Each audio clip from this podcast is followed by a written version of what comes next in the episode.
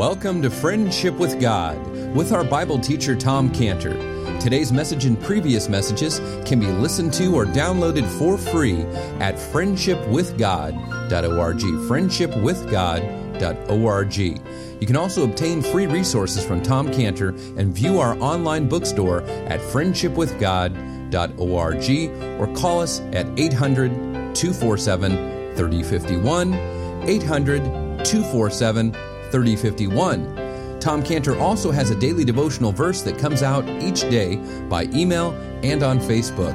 To receive this small daily devotional verse that Tom Cantor puts out, you can sign up at friendshipwithgod.org, friendshipwithgod.org, or find Tom Cantor on Facebook by searching for Tom Cantor and Friendship with God.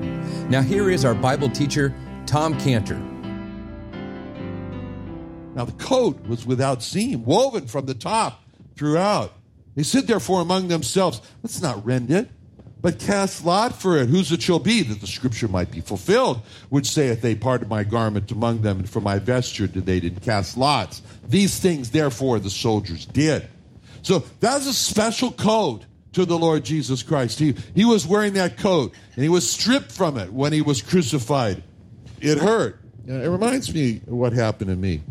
Now, you may think that this is strange, but then you know that I'm strange, so then you'll understand.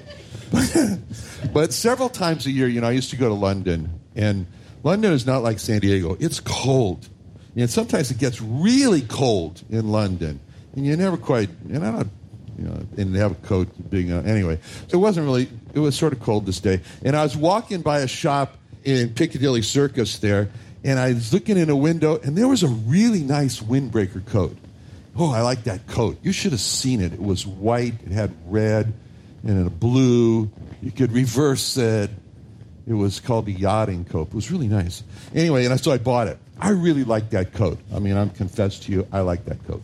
And so, but you know, I, I didn't really have use for it here in San Diego because it get too hot. So I used to keep a duffel bag all the time at the hotel there at Regent's Park Marriott, and I used to, they used to keep a duffel bag for me all the time because I was lazy. I didn't want to carry clothes all the time back and forth, so I kept a bunch of clothes there. And so I said, I know, I'll keep my coat in this duffel bag. Yeah. Anyway, and so, and the duffel bag was locked, and, and every time I come to London, you know, oh, I'm going to go there, I get to wear the coat, you know, because it'll be cold, and then I can wear the coat. And so I remember one time, so one day I came from the States, and I arrived at the hotel, it was about 10 at night, it was late, and I got my duffel bag to the room, and I noticed I noticed the lock had been forced open, and the coat was gone. My special coat had been stolen. Probably doesn't mean that much to you, but it did to me anyway. And I tell you what, I was having a hard time with that. I was having a hard time that night, realizing that my favorite coat had been stolen because I really liked that coat and I was looking forward to it and wearing it. And I just pictured in my mind, you know, the person prying the lock open, the duffel bag, and going through the stuff, and coming across the coat, and saying, "Oh, this is a really nice jacket. I'll take this jacket." And, and I was replaying this in my mind, and every time I would think of that, I'd say, "No, that's my jacket. you can't take it." And I got a picture of me pulling back and forth the tug of war with the jacket, you know. And, and I really got upset. You know, I got more and more upset. I really needed a deliverance because this was like taking over. I was becoming obsessed with this coat that was stolen. Well, I got to tell you, it was this verse that delivered me about the Lord Jesus Christ because I just thought about, you know, that special coat that the Lord Jesus Christ was wearing when he was crucified and how from the cross he watched as the soldiers took his coat, saying, Well, he won't need this coat anymore. And then they said, wait, this is all one piece. It's too nice to rip into four pieces. Let's cast lot. Let's gamble for it. See who's going to be. And I bitch pictured the Lord saying, but that's my coat. And as I thought more and more about the Lord Jesus on the cross, and he's wearing this nice coat, and then it's being gambled, and the winner's smiling, and he's taking it away from him, and he's watching all this transpire under his eyes there uh, uh from the cross. That delivered me from being upset about my coat because I was able to actually thank the Lord that my coat was stolen. And I thought, Lord, now I know just a little about how you felt as your nice coat was stolen from you right under your eyes. So, so thank you. Thank you for allowing me to have uh, the, my nice coat stolen just to know a little bit about how you fell from the cross. I mean, it was worth it to have the nice coat to enter into a little of what you suffered on the cross. Anyway, the subject is nice coats. And this was a really nice coat that Joseph was wearing, and it really hurt him to have it stripped off him. And when it says that, that's what's, uh, as I that's emphasized in verse 23. Now, they've stripped off his coat in verse 24, and it says they took him and cast him into a pit, and the pit was empty. There was no water in it. Okay, their first action in verse 24 is they took him. Now, this is violence. This is violent. You know, and they didn't say to Joseph, okay, Joseph, buddy boy, let's just let you down nice here into this pit. Easy does it. Watch your step. How you doing down there? Everything okay? You know, that wasn't the way it was. You didn't hurt yourself, did you? No. I mean, it was not that way at all. It was violent. It says when they took him. They didn't care it, it, how, how he got roughed up or if he broke any bones during this rough treatment. They were meaning for him to suffer and die. So in violence, they took him. And then we read, they cast him into a pit. See, the word cast is very meaningful. You know? And when something is cast away, it's seen as having no value. It's despised. I mean, cast. That's really a, an act of anger and despising. You really get the idea behind this word, although it's not used, but it's the spirit of it in Psalm 2. When God asks the question, Psalm 2, 1, Psalm 2, verse 1, why do the heathen rage and the people imagine a vain thing? The kings of the earth set themselves and the rulers take counsel together against the Lord and against his anointed, his Messiah, saying, Let us break their bands asunder and cast away their cords from us. He that sitteth in the heavens shall laugh. The Lord shall have them in derision.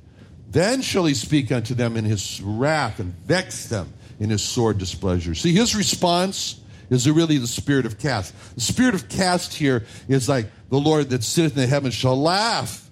He shall have them in derision, speak unto them in his wrath, and vex them in his sore displeasure. He's laughing, and God is laughing in scorn and having them in derision and speaking in wrath and vexing them. That's what's behind the meaning of cast. You know, cast is a word that God uses.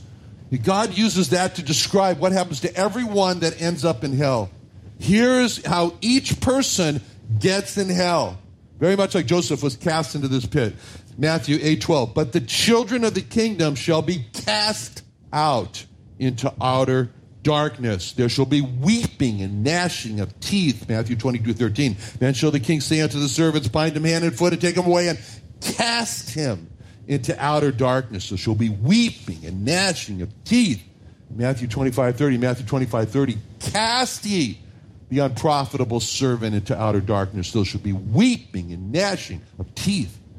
People who God sends to hell are not placed there gently. They are cast there and it's described as this place as outer darkness. Just, just what does that mean, outer darkness? Just picture being lost in a large open ocean at night with no moon and crying out for help and no one answers. That's outer darkness. Just picture the terror of being lost in some forest at night with no moon and crying out for help and no one answers. That's outer darkness. That's what it means. And those who go into this outer darkness of hell, they're cast there. And so, and that's what Joseph's brothers did to Joseph. They cast him into the pit. First, they humiliate him by stripping him uh, of his coat. Then they dehumanize him by casting him into the pit. Now, we're told about this pit. It says, it's emphasized to it, the pit was empty and there was no water in it death comes, of course, in the desert where there's no water, and there's no water in the pit. So he appears he's going to die of dehydration. But just by the way, how the Lord Jesus Christ died. He died of dehydration. Psalm 22 14, Psalm 22 14 describes dehydration when he says, I am poured out like water. My bones are all out of joint. My heart is like wax melted in the midst of my bowels. My strength is dried up like potsherd. My tongue cleaves to my jaws, and I am brought, and thou hast brought me into the dust of death. The, the feeling of being poured out like water. This is dehydration. The heart struggling to pump blood because the blood is getting thicker and thicker as the water in the blood plasma is being drawn out to try to keep the cells alive in the body. The feeling of being like a broken piece of, of pottery. The feeling of the tongue that has no moisture in the mouth, so it just sticks to the top of the jaws. All that's associated with dehydration. This is a description of dehydration. That's what the Lord Jesus Christ actually died of dehydration. It was death by dehydration.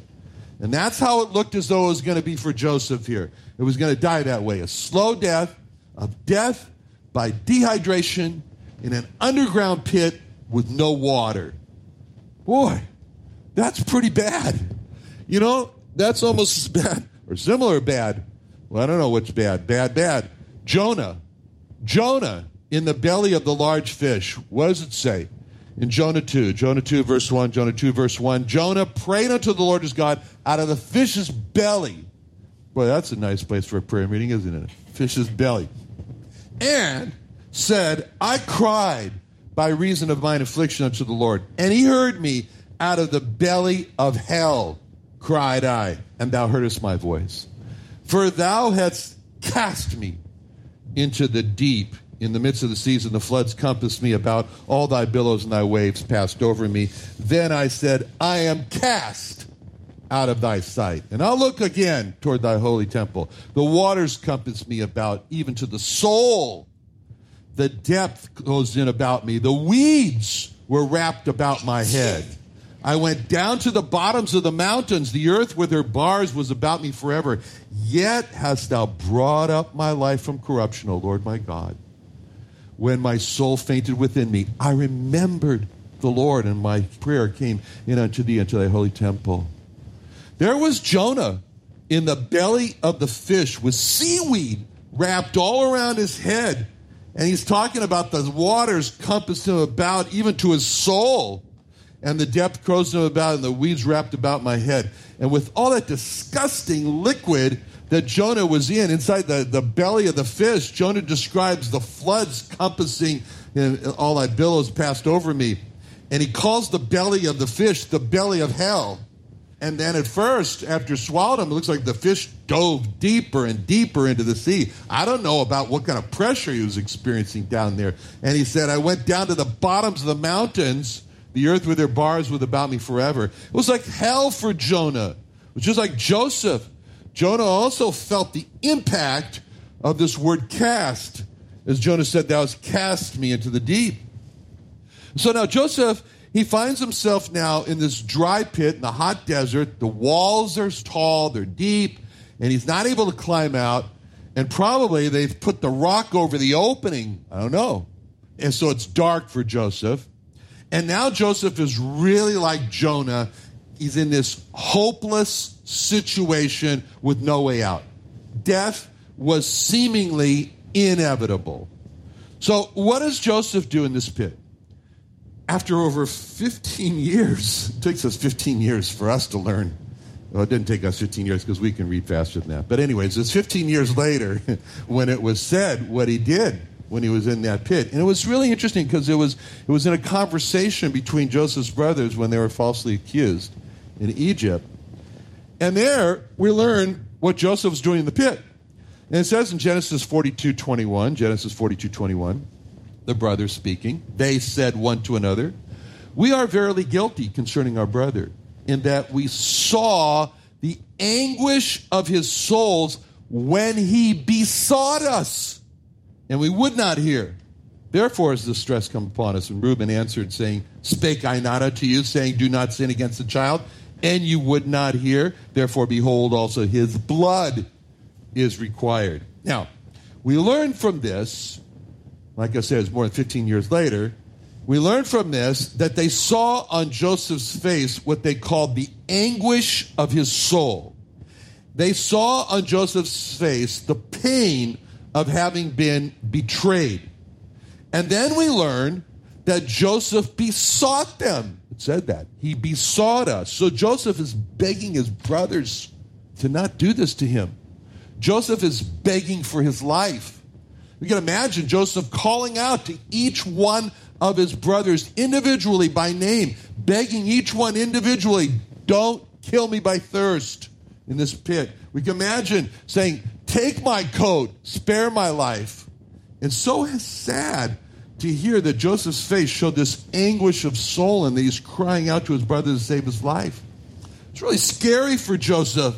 Be trapped in that dark, waterless pit, absolutely helpless, no hope in sight.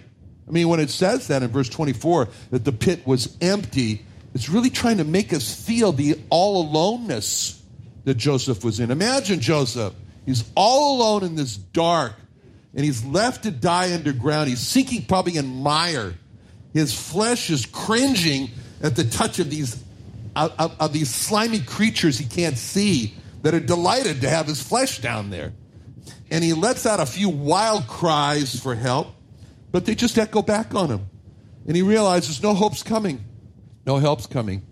And then he pounds wildly on the walls of the, the rock, and he realizes there's no way out. There's no escape.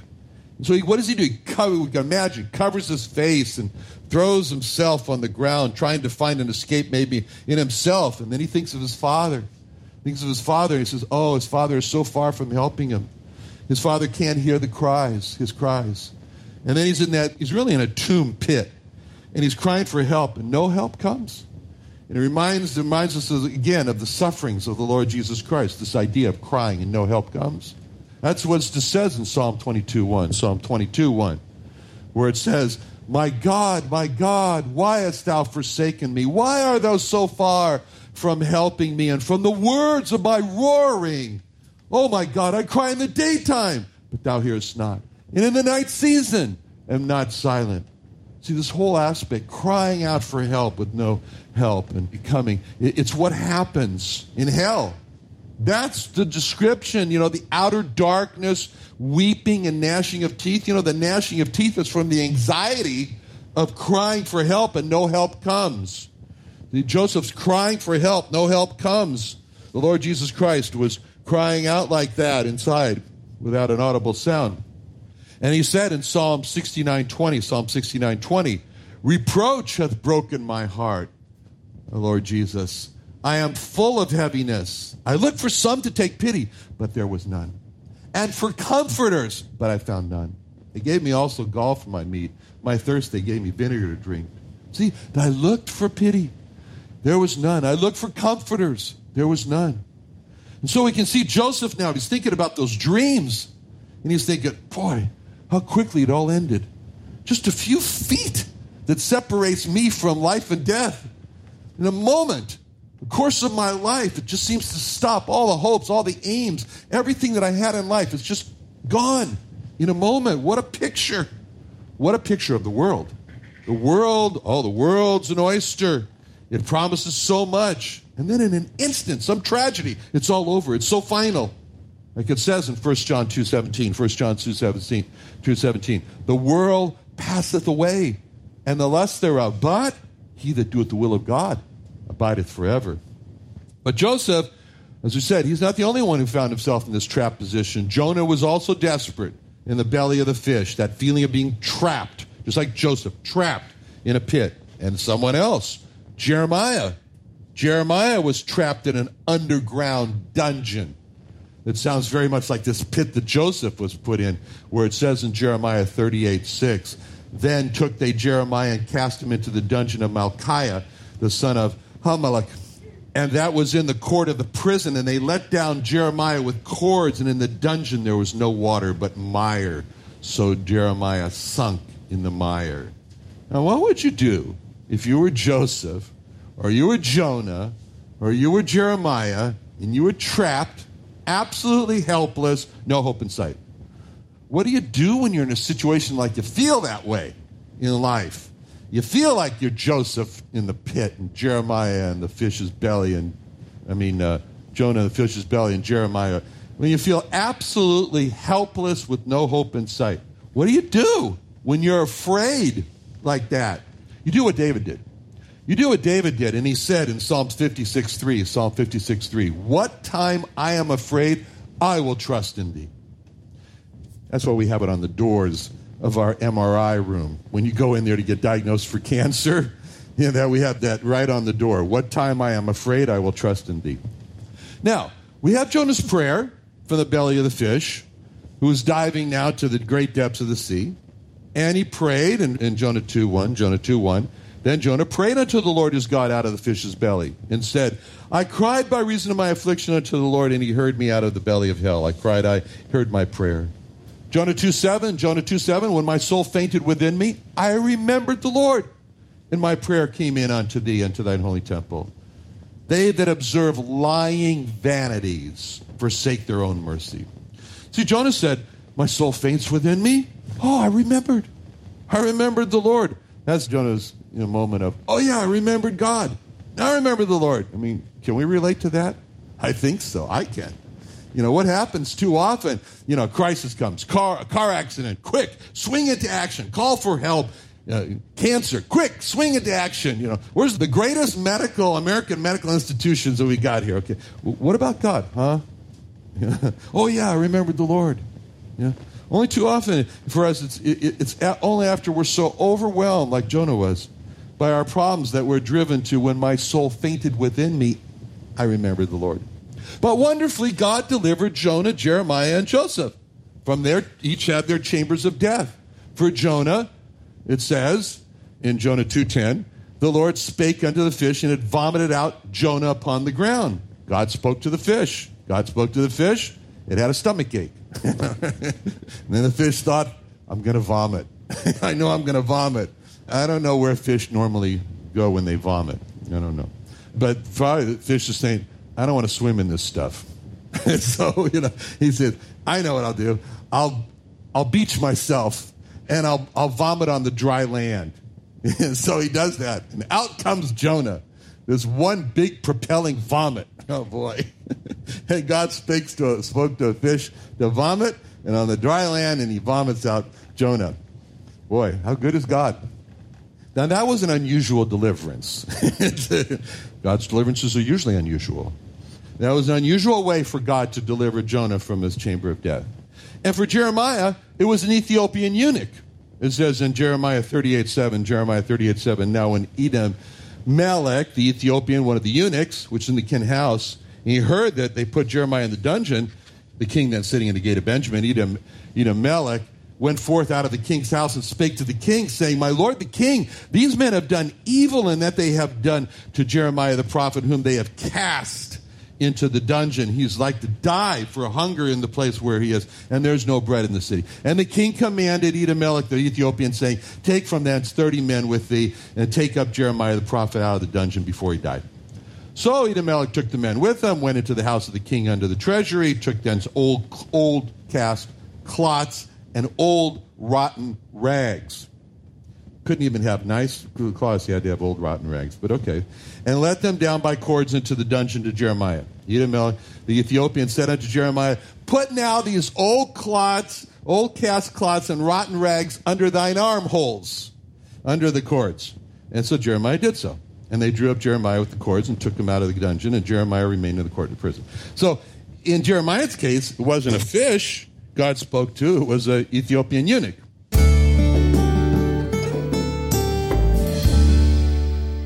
Another wonderful day studying the Bible with our Bible teacher Tom Cantor here on Friendship with God. Don't forget that today's message and previous messages can be listened and downloaded for free at friendshipwithgod.org. Friendshipwithgod.org. You can also go online to find free resources from Tom Cantor and our online bookstore at friendshipwithgod.org. You can also find Tom Cantor on Facebook, and you can also go to friendshipwithgod.org to sign up for his daily devotional verse. Now, Tom Cantor is also the founder of Israel Restoration Ministries. You can visit that website at israelrestoration.org. Or you can write Tom Cantor at P.O. Box 711 330, P.O. Box 711 330, Santee, California. That's S A N T E E, Santee, California 92071. Or you can email Tom Cantor at friendshipwithgod.org. Tom Cantor at friendshipwithgod.org. Or for more information about Tom Cantor and Friendship with God and Israel Restoration Ministries, call us at 800 247 3051. Tom Cantor, founder of Israel Restoration Ministries and our Bible teacher on the Friendship with God radio program, has created the Friendship with God Study and Reference Bible. It's a King James Study and Reference Bible with over 2,200 total pages, 13 and a half point large font, and has over 600 pages of Bible helps and resources. It has Hebrew root notations in the Old Testament and over 30,000 Bible column and inline scripture references. It also includes daily bread reading notations, a tour of the Bible scripture journey, 12 custom made full color maps, and a full color 9 page History of Israel timeline map. Not to mention incredible concordance and the most popular Bible scripture references section, Bible reference help section, and hundreds and hundreds of other personalized pages from Tom Cantor to grow your friendship with God. It's printed on Finland thin paper printing technology and covered in a black lambskin leather cover with gold lettering. To order your Friendship with God Study and Reference Bible, go to our homepage on friendshipwithgod.org. Friendshipwithgod.org.